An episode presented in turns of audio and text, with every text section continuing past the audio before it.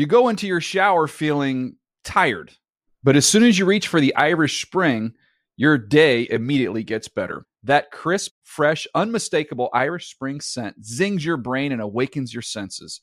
So when you finally emerge from the shower, 37 minutes later, because you pay the water bill so you can stay in there as long as you want, you're ready to take on the day and smell great doing it. Irish Spring Body Wash and Bar Soap. Fresh, green, Irish. Shop now at a store near you. Getting ready to take on spring? Make your first move with the reliable performance and power of STIHL battery tools. From hedge trimmers and mowers to string trimmers and more, right now you can save $50 on select battery tool sets. Real STIHL. Offer valid on select AK system sets through June 16, 2024. See participating retailer for details. When you buy Kroger brand products, you feel like you're winning. That's because they offer proven quality at lower than low prices.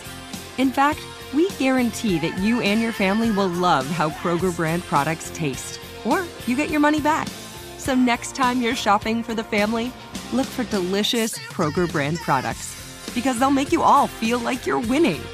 Shop now, in store, or online. Kroger, fresh for everyone.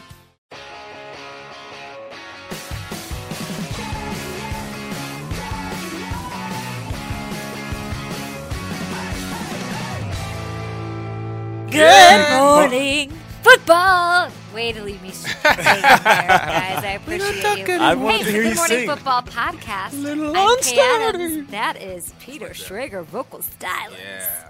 Hi, Peter. Hey guys. Nate Dog. Hey Kay, what's up? Oh, hey, what you drinking there? Oh, the Um, I huge? got a caramel frap. Oh, yep, boy. the huge. Unreal.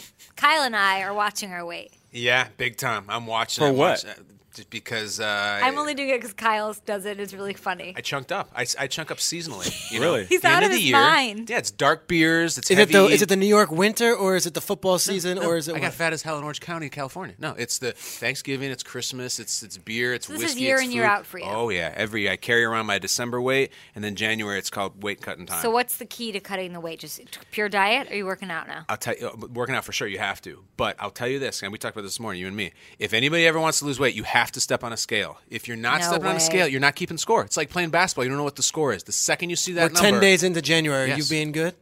I'm being great. I'm 100% locked in, dude. This Coke Zero You I'm had having right brisket now is the a other huge- day. I did. Yes, you went over to your neighbor's house. You told Oh, me that's this. true. Come That was a bad night. I got invited by my neighbor, and I had to eat because they served the food. That was but I'm, January. I'm down 3.5 pounds in January. So yes, no one wants to hear about my diet. My point is, Kay and I are trying to watch ours because I'm, I I'm trying to get in simple shape. I want to hear about Nate's diet because you've got this amazing Gatorade thing coming up. Uh, yeah, actually, I'm, I'm flying to Tampa. I think I'm flying to Sarasota, in and out Sarasota.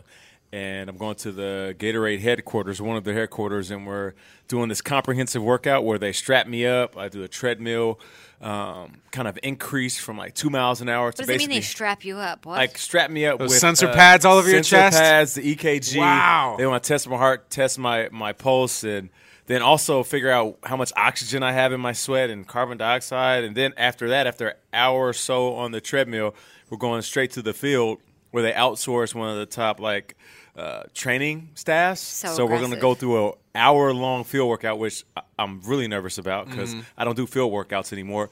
But they have a new formula that they're releasing, and like a flavor or a formula? I think it's a formula, not just a flavor. Coke did that once. and they want to New basically Gatorade. get Yeah. some athletes that are playing now, that have played, and see how we respond to this new flo- formula. Given the fact that So it's not necessarily a, a commercial. You're not filming a commercial. You're doing an actual like you're the, you're the guinea pig here. I'm kind of the guinea pig, and the, the content will live on NFL.com because they have a relationship with Gatorade, also Gatorade.com.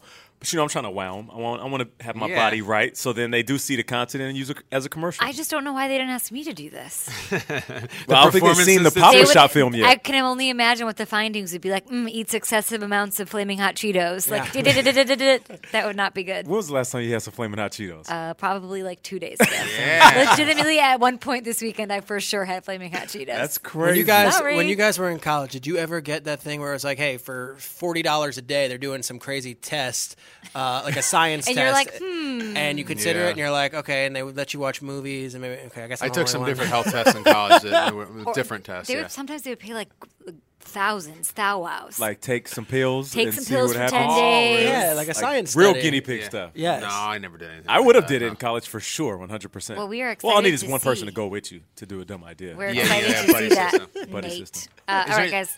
So, go ahead. I, I, I, Go on. It, it was right. You got me fired up about Gatorade. I get fired up about Gatorade like people do about Scotch or Why? something like that. Really? It's just like I, I- there was nothing better than like being in seventh grade and going to basketball practice and then having like a nice tall Gatorade on Yeah. the sideline. You can't compare Scotch to Gatorade. I Like, did. eh, well, look, we'll get to the alcohol part of it too, but.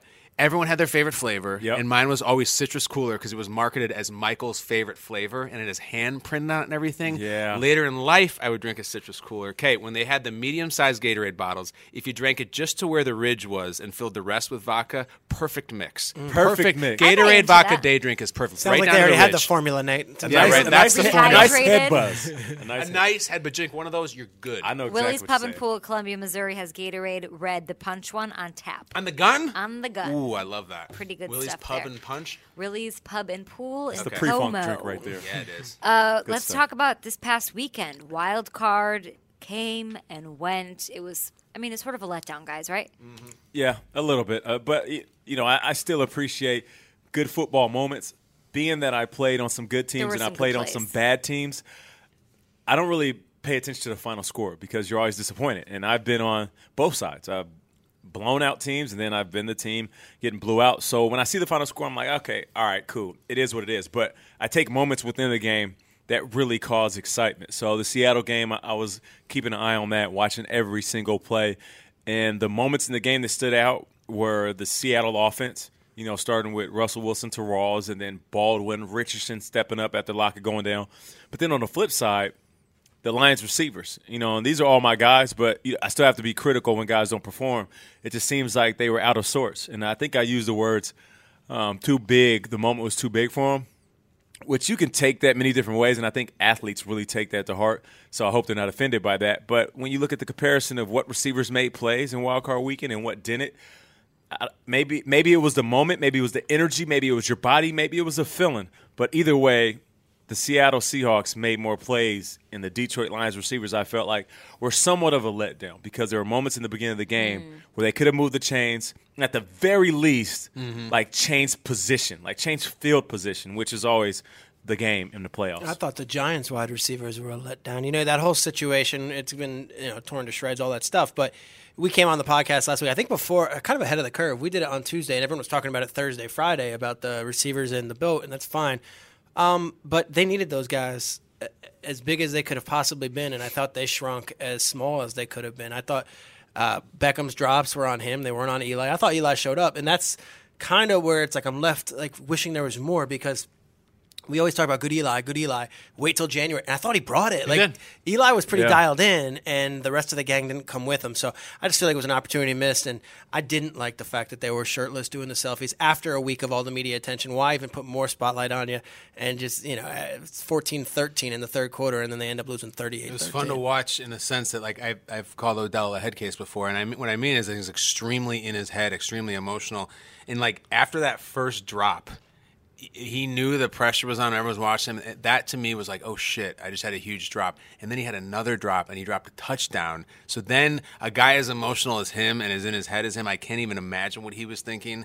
Afterwards, he had that whole speech. We talked about him at the press conference, and like he handled it pretty well. It sounded to me like he had thought about a lot what he was going to say I mean, he punched that wall, right? I think he got it out and then he hit the podium. he got it out, and then to me, that press conference was not spontaneous. Like Cam's last year, that's very organic. That was him being him. Hmm. I feel like Odell thought about what he was going to say like all week and all game. It was almost like he had memorized in his head because he knew it was coming. You know what's funny? We talk about the Giants towards the end of the year, and we complimented that defense. They stepped up big, and they were so hot, so on fire. And then constantly we would talk about Odell and how that home run play could change a game. The slant route, it's Yeah. the best route in football, Yeah. and Odell runs it so well.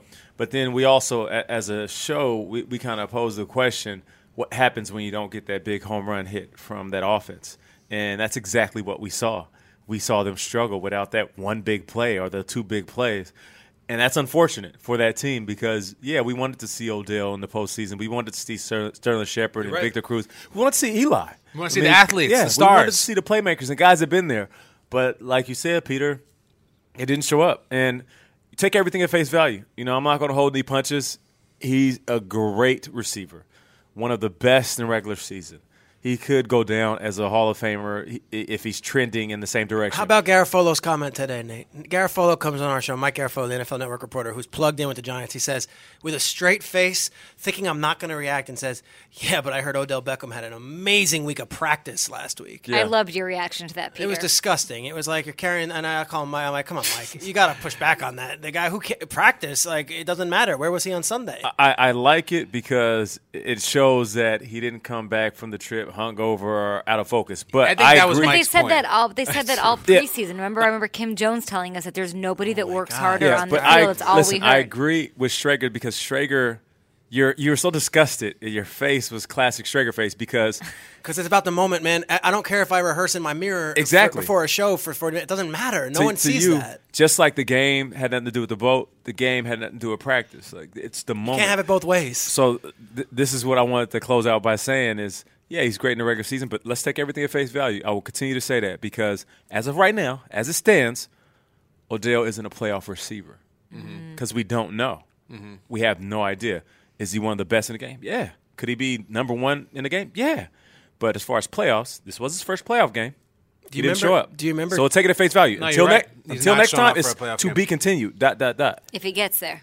If he gets there. Nate, T.O. saved his best. Steve Smith was amazing in the playoffs. Mm-hmm. Antonio Brown, Larry Fitzgerald had the greatest single playoff you've ever seen. Against yeah. Odell, Be- Dez Bryant showed up against his Packers. We Odell, just- yeah. Kyle said it. He said Antonio Brown and Doug Baldwin might be I the was most say emotional, so reliable, entertaining They guys. so They're the good. most reliable receivers Exactly, in the okay. league. You They're know definitely why- the most reliable receivers left in the playoffs. yeah. You're right. Those and you two. know why that was particularly disappointing, as in the scheme of this weekend, was that that was game number four, and the f- three games before it were not good. I mean, it was a rough week in 1981 was the last time there was that big of a point differential on a wild card weekend.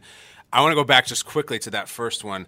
Raiders Texans was Yeah. Saturday afternoon, and we talked so much about it, and we knew it wasn't going to be great. And Nate, you particularly can relate to this. You ever go to a movie and someone's like, "It's not good," trust me, just lower your expectations. You're like, "Yeah, but I want to see it. I don't care. It's my favorite actor. in it. Yeah, trust me, it sucks. I don't care. talking I'm paying the Clerks ticket." too? Okay. Clerks two, right? Perfect example. Jack and Jill with Adam Sandler. Yeah, exactly. Clerks one was awesome. Jack and Jill, we'll see. Um, but you go anyway. You see, you're you're one of five people in the theater, and you're got like, your I know it's popcorn, you got- I know it's gonna suck. I got my giant cherry Dr Pepper, and then you watch, it, you're like, wow, this really did suck. This was even worse than I thought. Look, we didn't think Connor Cook was gonna be that bad. We didn't think the Raiders were gonna be that bad. It was awful, That's a great analogy. That Jack and Jill movie was worse even than our friend told us it would be. The ESPN games the last few years, they had that horrible Right. Cam Newton versus Ryan Lindley game. Last Yep. year they had a thirty to nothing Chiefs blowout of Texas. And they, I, I just feel like they got a bad bad shuffle Bad every draw, time. yeah. Yeah. They I You know, got some. A, it's a great analogy. It's so What? true because I was so excited and I was forcing myself to get excited about it. And it's just like that movie. You get there, you- you're forcing yourself to laugh at the previews, and you're talking to yourself like, "Yeah, I'll see those. I'll see those." And then the, the credits open, and you're like, "Oh, this is gonna be good." And then you realize I'm I'm fake laughing. I'm not enjoying. Yeah, I want to see. I It now wasn't pronounce you great. Chuck and Larry. Brock Osweiler didn't turn the ball over though. Didn't was throw an pretty cool. interception, so that was pretty huge. He's Yeah. beaten Brady before, which is sort of interesting when he's with the Broncos. Obviously, the defense had a huge hand in that, all of the hand in that. Uh, but at least after this past weekend, the big point differential, the lopsidedness. Yeah has left us with some awesome matchups. Oh yeah, this oh, week, gosh, and some great quarterback play. Right, we get to see Tom Brady, we get to see Aaron Rodgers, and I think there's no denying that Aaron Rodgers is at the top of his game and at the top of quarterbacks right, right. now. Right. Mm-hmm. 100%. Well, there's a cool like well. yeah. Well, I mean, we argued about this on the air, yes. so why didn't we do it on the podcast? I, I, went, I got I got cr- guys, so Get I can't say corners, this. Guys. I can't say this on air, but I went. I called like Aaron Rodgers 007. I called Rodgers like the greatest quarterback Superhero. I've ever seen. Super, the Twitter reaction. I mean, you would think that I did something really offensive. People are like, "Get off his blank," and I thought it wasn't that hot of a take. But the Brady Mafia is huge. The Ben Mafia is huge. The Matty Matt, Ice. The Matt Ryan Falcons fans who are about uh, you know as defensive of their corner as you can imagine. The Dak Prescott fans Mm. are very fired up about why weren't we talking about Dak. And then there was this crazy contingent of Russell Wilson fans that came at us and was like, no one would. So I'm just saying right now, and it's a different debate of who would you rather have all time, who would you rather have in a Super Bowl, who would you rather have for one drive. But if I'm going into any game You gotta right def- now, you got to define it. One game to go in. One right- game. What, what argument is it? One um, game. one game, Okay. I'm taking Aaron Rodgers as my quarterback right Why? now. Because I've never seen anyone so dialed in as he is right now, and it doesn't matter what's around him. Like a couple weeks ago, he was throwing the ball to Ripkowski and Geronimo Allison, and Uh, on Sunday, it's Mm-hmm. you know Randall Cobb emerges from the, you know the ankle hell that he was in to look like the best slot But isn't that ever. also, in a lot of ways, the story of Brady's career? That you put any slot machine around him, any slot receiver around him, any running back, he right. plays with this guy, plays with that guy. It doesn't matter. And he'll do it pretty much year. week in, week out. Aaron Yeah. Rodgers didn't start the season that way. No, you're right. Uh, One game right now, the way Right he's now. playing. Because I also feel like four and six and digging yourself out of that with all the pressure and everyone talking about you don't talk to your coach enough and there's a rocky. Like Brady's always ten and three. Nine and four. Like, there's never any real adversity in the regular season, and then he's got three games to go and then win Super Bowl. I'm not minimizing what he does, but it feels like Rodgers takes his team from the pits of hell, mm-hmm. throws him on his he shoulders, just does it in and a more exciting a way. way, I think. It looks prettier too. Then t- it looks a lot prettier. Okay, but see, Which that- isn't fair. That's where, like, I disagree with you because you said Rodgers brings his team out of the pits of hell, and yeah, that's always appealing. That's a better story. That's a better movie to watch. It's a better book to read. But just because Brady is always in the, the clouds of heaven, like we forget he's up there. We're like, oh man, it's just another good season. It's just another great year. Oh, Brady's doing it again without another Yeah. guy. He's without Gronk. Oh, he made a thing out of Dion Lewis and Hogan, and Blount has 18 touchdowns. And all these different pieces are starting to show up. And I, you know, I'm saying this from the perspective of a guy that's played on the field. So when I had the jersey on, there's guys that I hated and I loved, all in the same breath. There were coaches and players. A Rod was one of them, and Brady was one of them. I always hated and loved them. One because they always won, mm-hmm. and they did it so effortlessly. Now, sometimes Rodgers made it look a little bit more exciting because I think he's a little more agile. He's very athletic. Tom Brady just always seemed to be winning.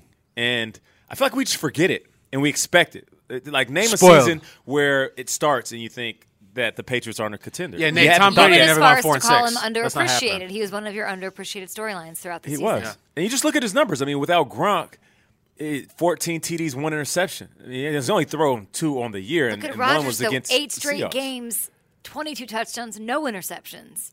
Yeah, no, I agree. And look, the argument is is up there, and you, you can't lose either way. Like we're picking from the best of the best. This is the cream of the crop. Hopefully, we'll see who loses in Houston. I'll I'll I'll go with Brady though. I, I love his composure. I don't know. There's something about I'll go with a- Brady, too. There's something about a guy that One can't game. run one game.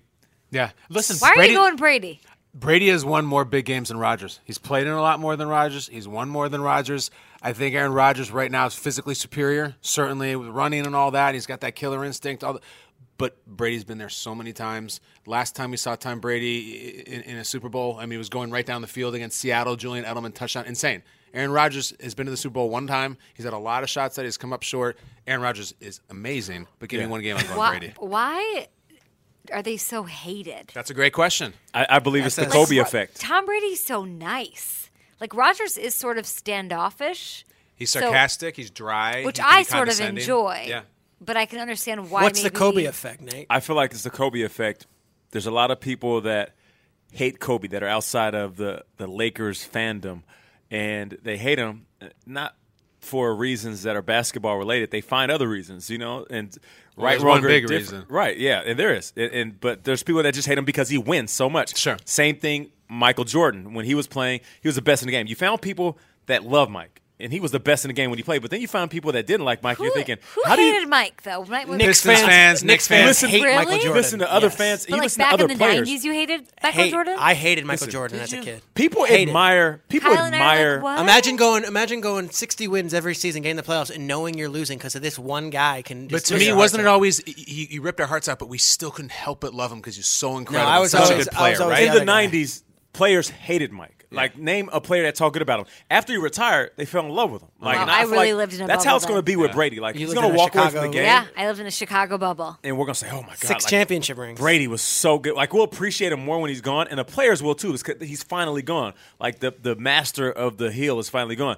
But like when Jordan was there, no, you think about it. Look back at some film and see when other players said, "Oh, Jordan, you're the greatest." Teammates, Clyde too. Drexler and Barkley. Nah, those guys hated Jordan. But then when he retired because he's the greatest, they show him love. At the top, is it Rodgers and Tom? That's the debate, and then it's every, pretty much everybody else. Crazy because I think Matt Ryan was the best quarterback this Right. year, I, but I don't think anyone would put him in the conversation. He conversation. hasn't put the seasons together like those other guys have, and he hasn't played in the playoffs. And Ben's got what two Super Bowl rings? Yep. You know, Ben Super Bowl Roethlisberger's appearances. pretty amazing he's career. He's a incredible. Hall of Famer, yet we don't even consider him, huh? no, and I I think about the Tom Brady thing, the thing what you were saying about he has a perfect life or whatever. You know, one thing I learned from radio is that there's a lot of really unhappy people out there who really like the NFL. And what I mean by that is that's their thing. You know, I, I hate my job. I'm not in a good marriage. I got these kids running around. I got a bad back. I got no money. I got nothing. But you know, every single Sunday, 16 Sundays a year, I, I- got my Steelers or I got my Dolphins, Yeah. and they're always there for me.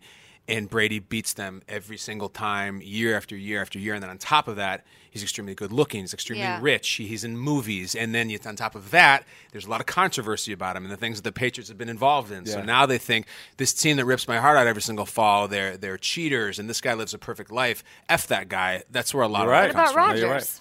You're. Rodgers is a little more complicated. I think Rodgers. I don't get as much like, oh, what about Dak? What about Matt Ryan? Sure. What about Big Ben? I just get, I hate Rodgers. I hate Brady. And I'm like, what? Where is this coming from? I think Rodgers. I think also something we mentioned is is Rodgers can be kind of condescending. He kind of feels like the smartest guy in the room.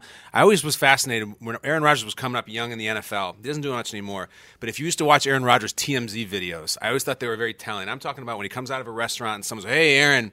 Most of the time, Why- guys why know are how you play watching Aaron Hey, I, I used to watch TMZ TMZ Sports. Yeah. I used to love that stuff, and he would uh, he would do things like, "Yeah, you know what? I think I should go get a real job." Like he'd say that to those guys. Right. And this is when he was younger and brasher, whereas most of the time, guys of his stature know to blow by them, don't give him that soundbite. He used to do that a lot. And I, obviously, he's learned from that. He's been in the pro, public profile. But look, Aaron Rodgers is the guy who his own teammates say it's hard to understand his sense of humor. He quotes these movies we don't get. So I think there's some of that. He is the smartest guy in the room, and he knows it. And I think that can be off off putting. I think a lot of that comes from him not being heavily recruited out of high school, having to go to the junior college, then you know going to Cal, and then being passed over in the mm-hmm. draft.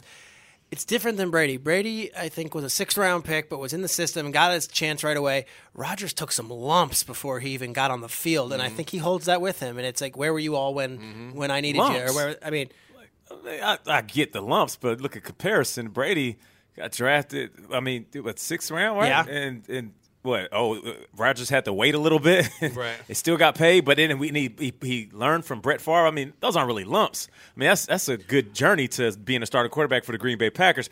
Now, listen, I, I think with the comparison of the two, when I watched Brady as a competitor, like. I respect it, even when he got fired. Any, even when he talks I shit. I love it like- when he gets fired. I, I love it. It's the best. I call it uh, insane Tom, but like cycle Tom. But then when I used to play against Aaron Rodgers, he would do these little things that would annoy me, like annoy the hell out of me. He would celebrate more than we could ever celebrate. I'd start doing a celebration. The refs like, Burleson, watch yourself. I'm like one step into it. Uh, Aaron Rodgers would do the discount double check at our sideline, like double time, bow, bow, and I'm like, why are you looking at us? Like that's crazy. Like what if I went went out there and I did my celebration towards your sideline? I'd probably get a flag. And then there's one in particular play I remember in Green Bay. He scrambles. He does what Aaron Rodgers does, and it's like that, like hate but love. I'm like, damn, I hate that guy, but that was a great run. He gets to our sideline, and it's like you know a handful of skill players, a handful of DBs, and we're all just kind of watching the play. And he runs towards us. You know, it's the typical moment on the sideline where bravado meets bravado, ego meets ego, and we're all looking like, what, what, what? And he grabs the ball and he tosses it to our kicker. And I'm like, out of all the people you choose on the sideline, like Detroit? It was it was in Green Bay, but it was kind of like, all right, you had you had all of us sit, sit here to toss the ball to, like talking to me. Let me talk Was trash. it Jason to you. Hanson? Yeah, I don't know who it was, and I'm thinking to myself, okay, it could have been one of those I don't know moments where he didn't pay attention, but he just tossed it to the one guy that wasn't talking any trash, and I'm like, first of all, it's a jerk move. Second of all, why would you pick him? So like Tom wouldn't do that. Tom, even though he want to. He's more classy than that. Uh-huh, Like he would go out and do something on the field that would annoy you even more. So I I don't know. Those are little things why I think players in the league Yeah. might not like Aaron Rodgers because we see all those things. The fans might not see everything. They might listen, they might see his personality, but we see the subtleties, the subtlety things that are like, you know, no nos, the unwritten rules of The like gameplay stuff. Uh, are they boys? You think? Do they like? Are they friends? they're both from Northern NorCal, California, right? right. I don't I know. wonder. You'll never hear stories about them kicking it. I uh, I was backstage don't. with Aaron Rodgers once. We used to do a Showtime show with Jim Rome, and Marlon Wayans was on the show as a guest. Hilarious. Hilarious, Yeah. and he's saying all this funny stuff, and he's just going to town on Peyton Manning, making fun of you know what he looks like and how big his head is, and I'm just like hilarious stuff. And I remember I go back and I was talking to Aaron Rodgers, or whatever, and prepping him for his interview. I said, "Oh, did you see Marlon Wayans?" He's like, "Yeah, I met him." I'm like, "Oh, he said this incredible thing about Peyton," and I retold the joke, and like it just died in the room. like he didn't think it was funny at all. And be- and it was a funny joke. I don't remember what it was. It was Marlon Wayans' joke, but like it went over with crickets. He's like, "Yeah." Yeah, and it was and interesting. I, I know that uh, it's like interesting because we did a production meeting with them in week three, and it's like you get all these quarterbacks at the production meeting, and Roger sits down, and I remember thinking, I have no idea what's going to come, and we ended up going Yeah. on a tangent and talking about South Park, how he was such He a loves South Park South Park. fan, Yeah. Loves it. and he lit up. He explained that Trey Parker and Matt Stone like brought him to his studio, Right. And they spent a week together, and they, he showed them how to game plan and develop a show in one Wow. week. and he takes was, forever, right? And Yeah. it takes forever, and all the thought and process. And he was like, I immediately affiliated with that, and like he was so involved with that. I almost feel like. Rodgers would rather be, you know, talking about that stuff than necessarily like, here's this funny joke about Peyton Manning's head. You know what I mean? Right. It's like he's like, eh, come on, we're gonna make fun of a guy's appearance. Like it's like below him. Plus, I think he respects like Peyton Yeah. Manning and the Yeah, yeah. position and whatnot. And like when the guys have passed milestones, he'll go on camera and say, "You're one of the greatest." Everything. I think it was a combo. It was like the sort of low hanging fruit plus His that's one of the personality, guys. and, yes. yeah. Well, Peyton won the Super Bowl last year. Aaron Rodgers certainly lead, leading his team in that direction. The momentum's on their side, and if it's if it's Rodgers and Brady in the Super Bowl, I will be through the roof happy. I know the Fox bosses will be very happy. Well, it's kind of uh, what you wanted, Kay. It's you what I- said I want- that's you were what I like, you know what, Lions. I'm I'm not sold on them because if they get past Seattle or if they get in, I I don't want to see them because I feel like they're fake fight. good. I want my Packers. You, you called it. and I'm from Chicago. It doesn't even make any so true. sense. I actually have to take it back. I think the Fox bosses probably would be happiest with the Cowboys involved because the Cowboys have been such a ratings monster. But this game is like you can't dream up a better divisional round matchup of Rodgers being so red hot, being maybe the biggest star in football, the most polarizing star in football, walking into the dungeon. So the let's get lair. into it. I mean, That it is the everything. Sunday Sunday game going uh, going in there. They obviously faced each other earlier this year. Dak gets the win right at at, at Lambeau. Yeah. Oh, yeah. Early in the year, he, get- he gets a win going away, and we talked. That was Which sort is of enough Dak's to show you to just throw any regular season out the yeah out the door. I, I remember that. That was when we came in. And after that game, was like, oh my god, you guys, Dak, this is this is for real, for real. It was like his coronation. He went and he beat Aaron Rodgers. This is crazy. But we talked about on the show today with all these rematches this weekend. I hate drugging up the old uh, game from three months ago and it's taking tough like a though real because that's all we've got. But that was know. a different. We kind of do Packers it, but it doesn't team. mean a lot, right? They all they'll have Dez back. Is there one thing that you're really looking at in this one, Nate? The running game. Uh, uh, not not for the Packers. Uh, I'm not gonna say they don't need the running game, but Aaron Rodgers is so hot right now. He can throw every route in the book and then use those underneath routes as the running game. But I mean, running game for the Cowboys. Will they be able to control the clock? Will they be able to control the ground? What type of game plan will Green Bay come in with? Will they take a, a note from the Giants and say, we're going to bring an extra guy in in that box to focus on Zeke. So when he does get to the next level, because he's going to get there, that offensive line is so good. So once he gets past that D line to the linebackers, it's not Zeke against linebackers that aren't as agile. You got a safety right there to stop them. They take a note out of that book and then say, okay, Dez, okay, Terrance Williams, Jason Witten, Cole Beasley, you guys go ahead and beat us. Mm-hmm. That's going to be the question. And do the Green Bay Packers have the defense? I'm talking about defensive backs to hold up on the back end if they have that game plan. For me, I'm watching that. I will be watching the ground game. Yeah, I love the highlights, and they'll come. Like it, we'll, we'll see those when we replay all the highlights at the end of every game. All right, but, let's the running say, game is the most exciting let's part. say Rodgers comes out, lights it up, which could happen. Sure. Because I don't know how much. I mean, that, that secondary for the Cowboys isn't as stout as the Giants, right? No, no. So- it's, not, it's not a question of could. It's, let's it's- say it's so. Let's say when. that happens, and then Dak, you know, he sort of gets it going. He's got a security blanket, Cole Beasley, whatever, whatever. They're down. They're down big. Any chance? Yeah, we I know see you're going. him? Do we see him, you guys? Do we see who, Kay? Romo.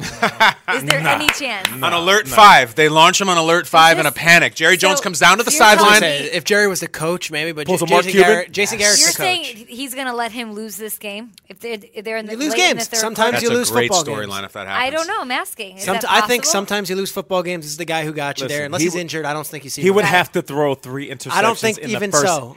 Even so, I don't think Even even so? so. I don't think half, there's Three any interceptions chance. First half. He's getting pulled. I agree. Throw three in the first half is crazy. He didn't yeah, right yeah. That- three in the but that's half. that's far fetched. I think Let's Jason say he Garrett. throws two. If he throws two interceptions No in way. the first half, does he no. does Romo come in? No, no, Jason not Garrett true. will go down with this ship. He he's more than happy to get fired if that's the case. If you're going to make me pay, it. I think he's going to ride Dak all the way and say, "This is my guy. I'm a loyal guy." And Does he have the reins in his hands? I think he does. You in, do? in game, yes. Okay. Because, you know, Jerry Jones famously goes to the sideline. He's very involved. He's very present. There's nothing that This is a good to- bet. You're This is a good saying bet. there's no chance. There's no chance, Shrakes. Unless he's injured, I think there is no chance we see Tony Romo inserted for poor play.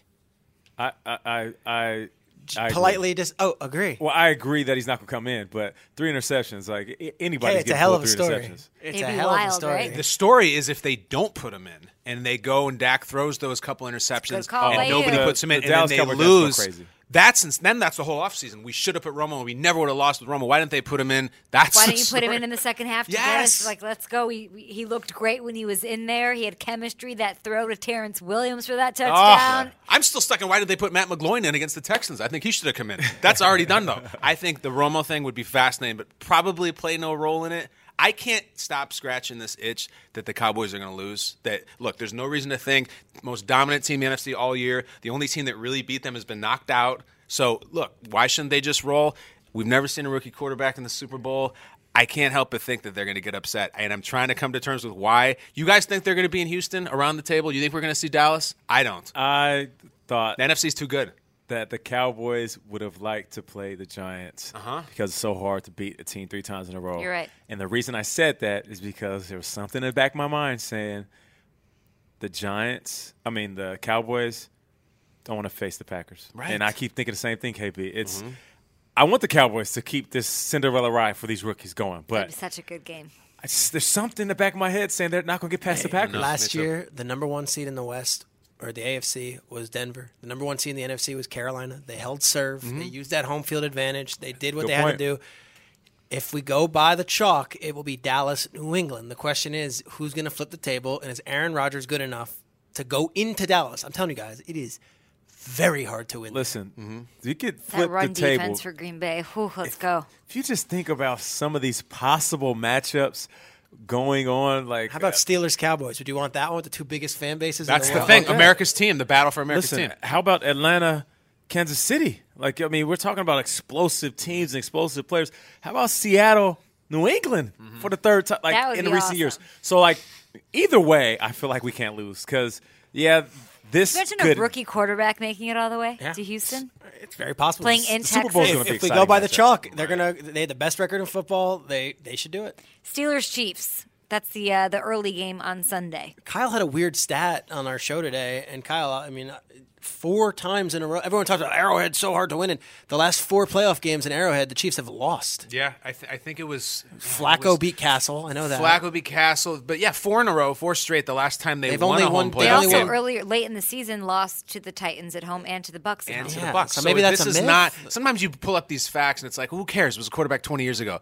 Well, look, they also had a couple big losses at home uh, this year, which meant they had to go all the way down to Week 17 to wrap things up. So.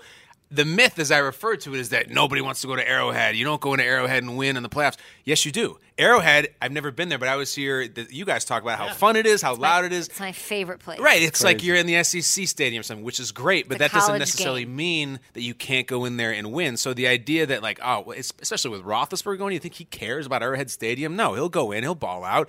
That game to me is really, really hard to call. Like to me, I think Green Bay is going to win. Justin Houston's going to be huge. Justin Houston is going to be huge. Uh, know, Eric Berry's How going to do you stop the Killer Bees? I, don't hate know. that name. By I know. the So right. the Killer Bees. Let's take a second on that. Is a horrible nickname. We got to stop because using it's that. two ever on our last names and a first name. No, I remember when Yeah. like Garnett and Ray Allen and Paul Pierce got together. They called them the, Big, Big three. Three. just like a layup. Big Terrible. Ben. They, name. they recycle the big three Antonio all the time in the NBA. Brown. It's like, yeah, you, you don't have to be now. one. Be so creative. Killer Bees is a lame nickname. gotta come Moratorium on Good Morning Football. Killer Three Bees. Bs, we'll figure it out. But Four you know Bs, what, Really, I don't KB, know. you say, you know, who cares about the myths? And, you know, people at home are saying, well, I love that you brought that up. And I love that you threw that out there because, okay, yeah, for the fans, you might be at home thinking, well, that's so many years ago. The rosters have turned Mm-hmm. over and things change, new year, all that. But players, we don't remember because we weren't there. But we're very aware. Of, we're very aware of recent history. you go into very- Seattle, you know no one wins here. we're very aware of streaks. Like, and we try to distance ourselves. It's almost like ignorance is bliss. You try not to hear a stat, or you not, try not to read the paper. That you makes try not to watch TV because once you head. hear it, Yeah. you can't unhear it. Yeah. So for the Steelers going in and say, "Oh, I don't care about us losing the last," no, you do care because you know now. Mm-hmm. And if you didn't know, it wouldn't be in the back of your mind. So that's why coaches say, "Don't read the paper." Don't watch the news. Don't look at the highlights because you're going to hear these numbers that are going to disrupt a little bit of your confidence. You got a flow of confidence. Keep that Can you imagine how solid. often these NFL players are are t- Twitter searching their own names Constantly, right? and stuff after games, what their mentions look like. And then you go and you're like, hey, look at this. Did you know that the Chiefs haven't won a playoff game in however many years? And then Yeah. it's out. What it is is guys they'll watch the highlights or watch our show or any other sports show just to hear the name. We love hearing our names, right? Sure. And all we need is just a name mention. And in the meat, What, what did Andrew Hawkins tell me today?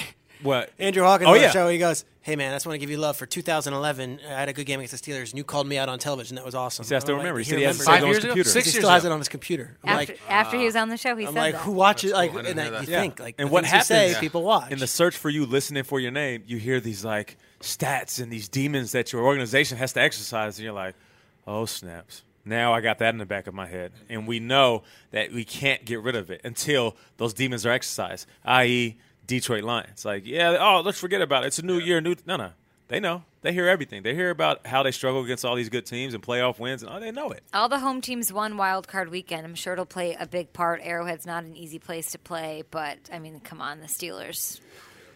Wow. Yeah, but it's something about this this postseason where you know we're looking at some very strong skill player sets, some trios, some playmakers.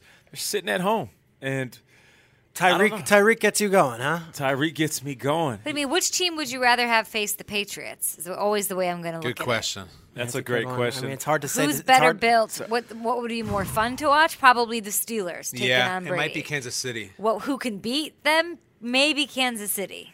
They got that great secondary. They got Justin Houston, but they're Then they're again, the Steelers equipped. defense came to play. last feel like- what they did to Miami was biblical. That that was an unbelievable ass whooping. I, Yeah, I it was was. crazy. Biblical. Crazy. It was. It was like a high school game. In the first like ten the seconds, it was game. over. Right. I- I- I've never seen that. I thought Miami was going to win the game. You know, so so pick which one would you rather see face the I, Patriots? I'd rather see.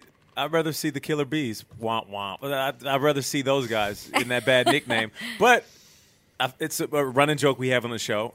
Nobody's talking about Kansas City, and uh, we don't give it. them enough Nobody respect. talks about the They're on the, the top Like of Alex Mount. Nobody's Smith is talking like- about Kyle, us. what's what's Mount? Nobody's talking about us. Okay, so throughout the season, if you look at Twitter, you, the viewers, there's always fan bases who take turns being like, "Why not our team? Why don't you spend any time talking about our team? Disrespect. Why are you hating on us? You know that Yeah. type of stuff."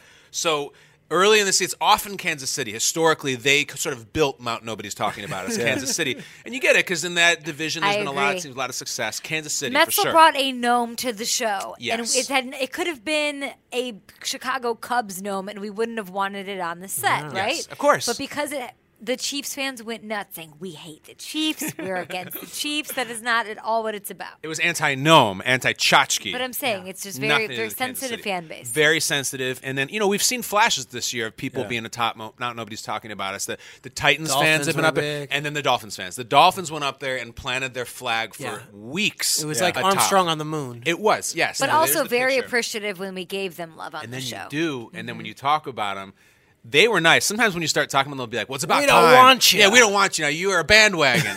so You're like, nah, we're a show. No, Chiefs fans built Mount. Nobody's talking about us, and so here we are in the playoffs, and we're talking about them. Here we are. All right, Texans, Pats, Shrakes.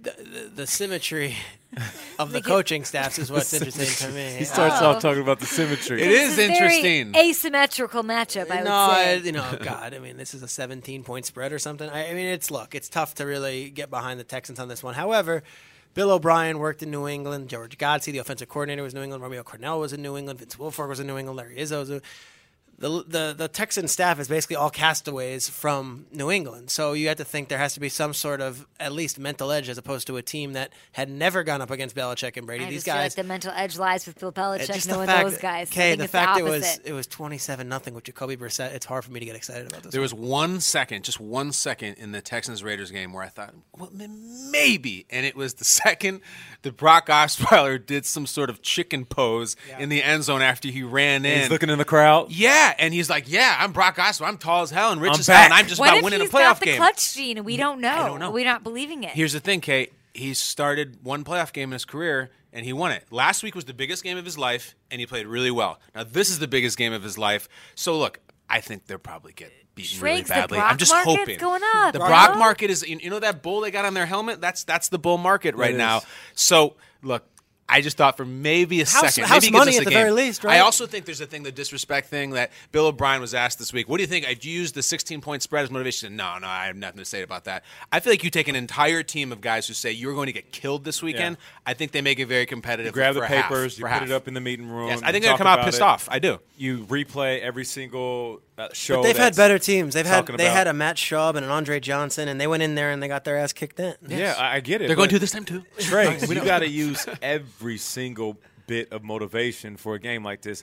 And I talked about on the show, you're going to have to create turnovers. I know it's that's like easier said than done, but you got to reemphasize to your DBs, hey, you know, no PBUs, go for the pick every time. You were saying this today. Take chances. Take Make the chances. pi- right. Go Exactly. for the What's- pick. You get beat. you get beat. Every single time, LeGarrette Blount or Dion Lewis, whoever's running the ball, White, yank that Rip thing. I mean, you rip that thing. You do the peanut punch. It should be every single play. And when the defensive lineman and they're trying to collapse on top of Tom Brady and he gets the ball and you realize you're not going to get to him, stop, anchor your feet, and just jump up. Try to get tip balls. Like they should. They should. Be, I know that's something that every defensive coordinator tells their team, but after a while they kind of forget. And teams just say, I just want to get through the game without making a mistake. No, no.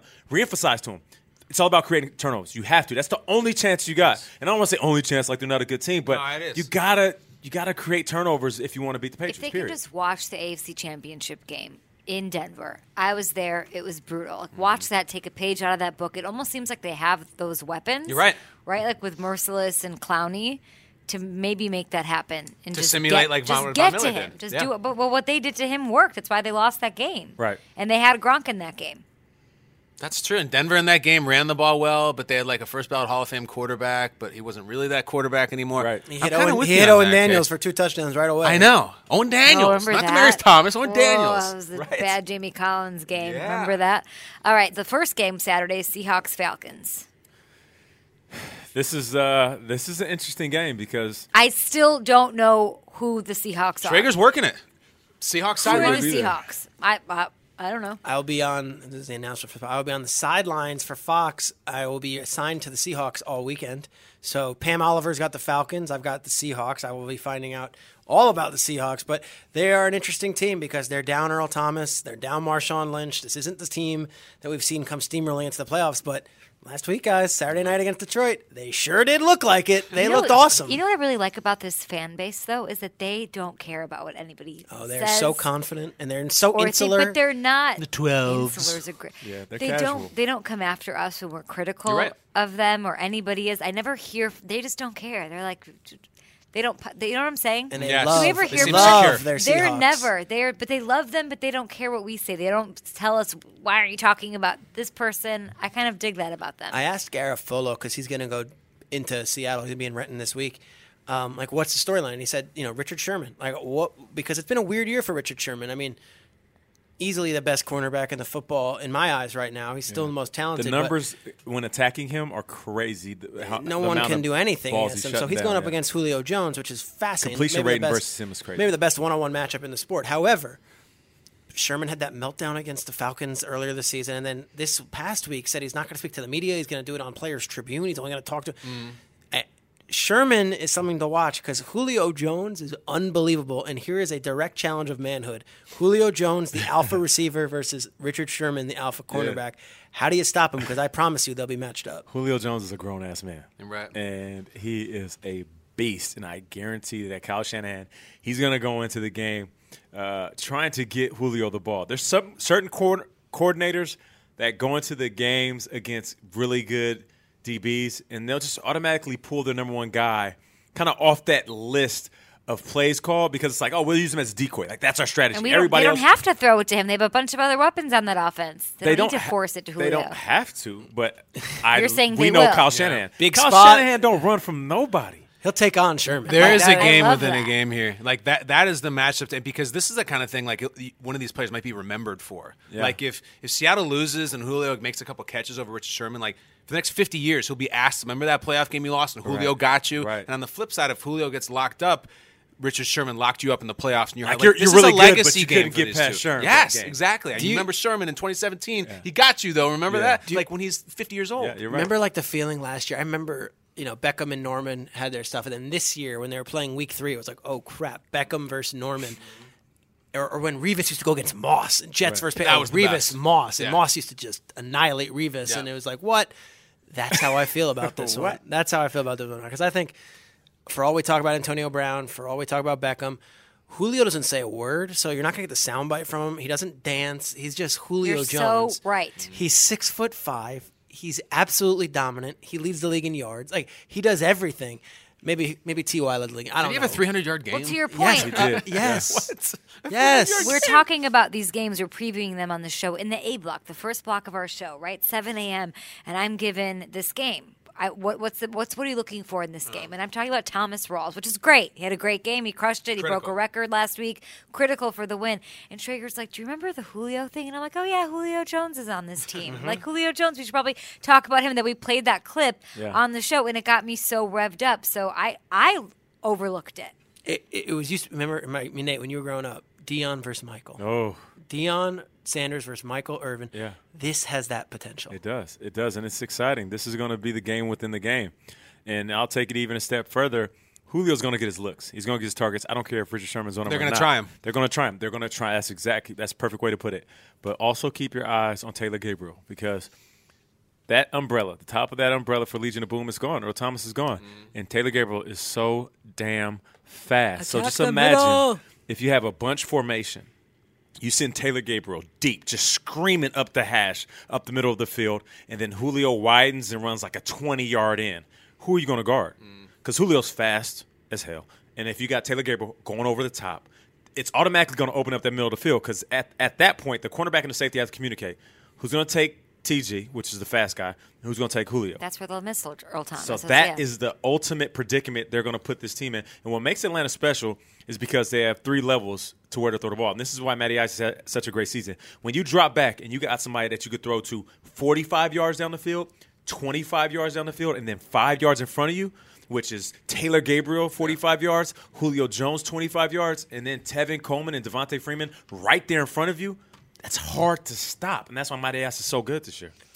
Anybody? I just, just y- Sanu is there too. Eh, They're, they're they threw touchdowns to loaded. 13 different players, an NFL record. They are so loaded in the passing game. And the, the Seattle Legion of Boom, they are damaged. They are broken. They are no Brandon Brown, or you know that's been whatever. But, But no Earl they're Thomas here. But they're here, and they've made it to the divisional Yep. round, and, And that's Russell all Wilson you can finds ask a way for. And to Russell win. Wilson finds a way. That'd be a great weekend, guys. And the throwdown round. The absolute eight throwdown round. Anybody have a Hateful Eight. anybody have a blind item? Give a Playboy Mansion blind item. yes, or Oh, explain the hey Playboy now. Mansion to us. You want to hear about the Playboy A little Mansion, or bit. you want to blind item? Which do you guys want? Just Dealer's give me choice. what because you mentioned in passing that you've been to the Playboy Mansion Many times, and I remember as a kid, I think as, as a lot of kids, it was like that was looked at as, as, as Shangri La, the Playboy Mansion in Beverly Hills, whatever it was. So when I was about 23 years old, I got to go. You know, I I had visions that it was going to be pure hedonism, just uh, you know, people in the bushes doing piles of blow and The grotto. Sodom and exactly, the grotto. And so you get there. It's not like that. So gross. It's not like that. Now there was probably a time when in 1976 and James Caan is So doing rails, like? whatever he's doing. So you go there. this is the way it works. So we got to go. I got to go get invited because I was on uh, the show. I was on Days of Our Lives at the time. So the publicist sends over an email. We're on the list. You don't drive to the Playboy Mansion and like you know park on Hugh's Driveway or whatever. There's no valet. You drive to Century City where the Die Hard building is, and you park in like the Hyatt parking garage. called Yep. Nakatomi Nakatomi Plaza. You drive by Nakatomi Plaza, and then You know they about bus you, Shriggs. and they bus you to about ten minutes to around Bel Air, where the Beverly or the Playboy Mansion is, and then you walk. What kind in. of a bus? Like a school bus? No, it's like an bus? airport shuttle, Like a like an shuttle, airport party shuttle. shuttle. And it's all celebrities, or it's like No, this is what's great. Okay, so to go as a female, you don't have a connection, you're not a part of a PR staff or anything. You have to apply, all right? So if you're someone and your name is Stephanie and you're from the Inland Empire, Orange County or whatever. I wonder you- if now they just go on Instagram and just Pro- they probably do. Probably, this is yeah. pre-Instagram. This is about 2004. You send in a picture. You send in, "I'd like to come," and then they reply to you. It's, it's like full meat market stuff. You know, like, "Oh, your picture looks great. Here's your invite." So, as us guys, when we're pulling up, we're going to the Hyatt parking garage. Now we'd go there. You'd go either for Midsummer Night's Dream, which is a pajama party, or Halloween, which is a Halloween party. So, pajama is a very loosely defined term for some of these women attending this party. So we would pull up into the par- Hyatt parking garage, and just there they were. There's 50 women in their underwears and their garter belts and all that stuff, dressed up to go to the Playboy party. The three of us guys get on the bus. There's 50 of these young ladies mm-hmm. drinking, doing whatever they're doing. then you roll in.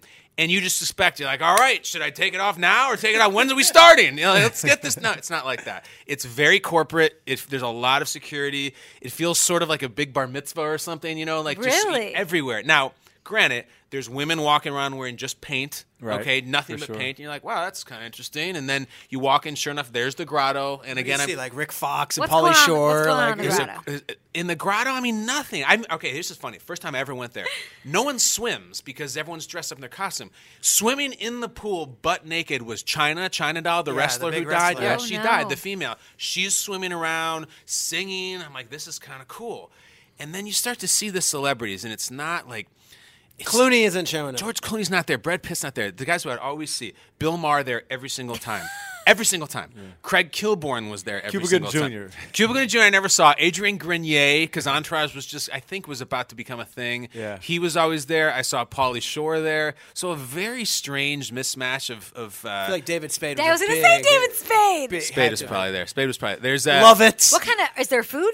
There's a ton of food. Tell me what kind of food. Ton of drinks. Uh, You name it. Ton of food, ton of drinks, s- spreads of, you know, the shrimp and the, the raw So bar are and you the pizza. are you eating? stuffing my face, Really? eating. Yes, so drunk. And then what's crazy is you can like walk amongst the grounds, and there's there's monkey cages, and there's like a zoo, and there's tennis courts and stuff like that.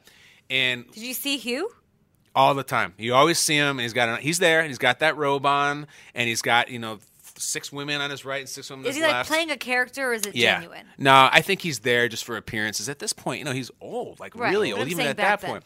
No, I, That's a I, good I- I think that they get him out on the dance floor for a second, and they put the mean, camera whatever on he's him, having. they- there's the lights, and he does a little Nate, dance. were you and they ever put him to invited? bed. Um, yeah, I was invited to the Playboy Mansion in uh, Los Angeles, but I never went though because I was always in Seattle or in a different state. I did go to the Playboy party in Arizona the first time the Super Bowl was there. Yeah, those were Uh, fun. That was over a decade ago, I believe. At this point, Giants Patriots. Yeah, and I, I remember Uh-huh. getting there, and I'm thinking like, holy smokes, thinking the same thing. It's about to be chaos. Yeah, let's go. Where's the women? Where's Right. the naked bodies? Where's Yes. the body shots? You know, I'm young and I'm just like, I want to see something fun that I can tell my boys about. And I get up in there, and there's just all these celebrities, all these beautiful women. And then I remember one particular point. There's this guy that walks in, surrounded by about seven or eight uh, security guards. I'm like, who is that? It's Kyle Brandt. Nah. and then one of the security guards kind of bump into me, and I'm like, thousand dollar suede jacket? I'm like, has whoa, bro, like, watch out. He's like, excuse me, didn't say anything. I'm like, damn, that must be a huge star. So the guy makes his way to the booth, and I'm thinking, like, who is this guy? Like, I can't wait. I'm sitting there just like looking, and everybody else was because he's the one guy with the biggest entourage. And there were celebrities there. Schrager, Like, another guest, please. There were some cool guys. Schrager's the best at guessing. Vin Diesel. No, no. He walks up and he gets right by the DJ booth, and I'm so far away because this is in like a warehouse in uh, Scottsdale, Arizona.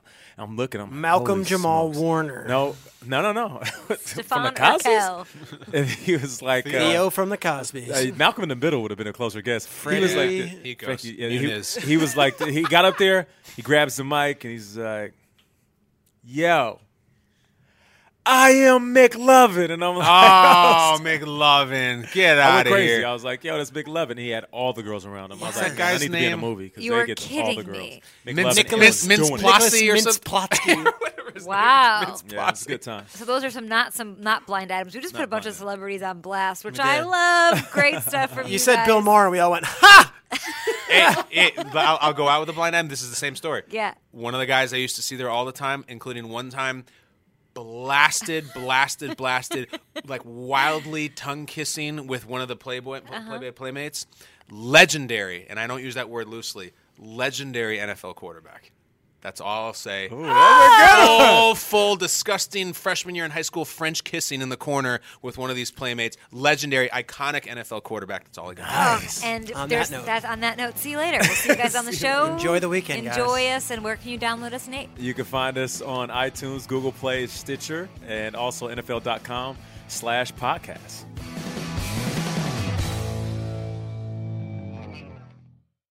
You go into your shower feeling tired, but as soon as you reach for the Irish Spring, your day immediately gets better. That crisp, fresh, unmistakable Irish Spring scent zings your brain and awakens your senses.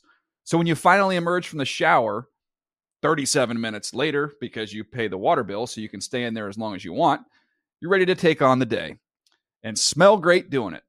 Irish Spring Body Wash and Bar Soap. Fresh, green, Irish. Shop now at a store near you. Whether you're a savvy spender maximizing your savings with cashback rewards, a thrifty rate watcher seeking the lowest interest, or a travel enthusiast looking for extraordinary perks, Kemba Financial Credit Union has a visa to complement your lifestyle and unique needs. Apply today at Kemba.org to unlock a limited time 2% cash back on purchases and pay 0% interest on balance transfers for an entire year with a new visa from Kemba. You deserve a card that works for you. Restrictions apply. Offer ends June 30th, 2024. Live Nation presents Concert Week. Now through May 14th, get $25 tickets to over 5,000 shows. That's up to 75% off a summer full of your favorite artists like 21 Savage, Alanis Morissette, Cage the Elephant, Celeste Barber, Dierks Bentley, Fade, Hootie and the Blowfish, Janet Jackson, Kidz Bop Kids, Meghan Trainor, Bissell Pluma, Sarah McLachlan. Get tickets to more than 5,000 summer shows for just $25. Until now through May 14th. Visit LiveNation.com slash Concert to learn more and plan your summer with Sean Paul, Sum 41, 30 Seconds to Mars, oh, and Two Door Cinema Club.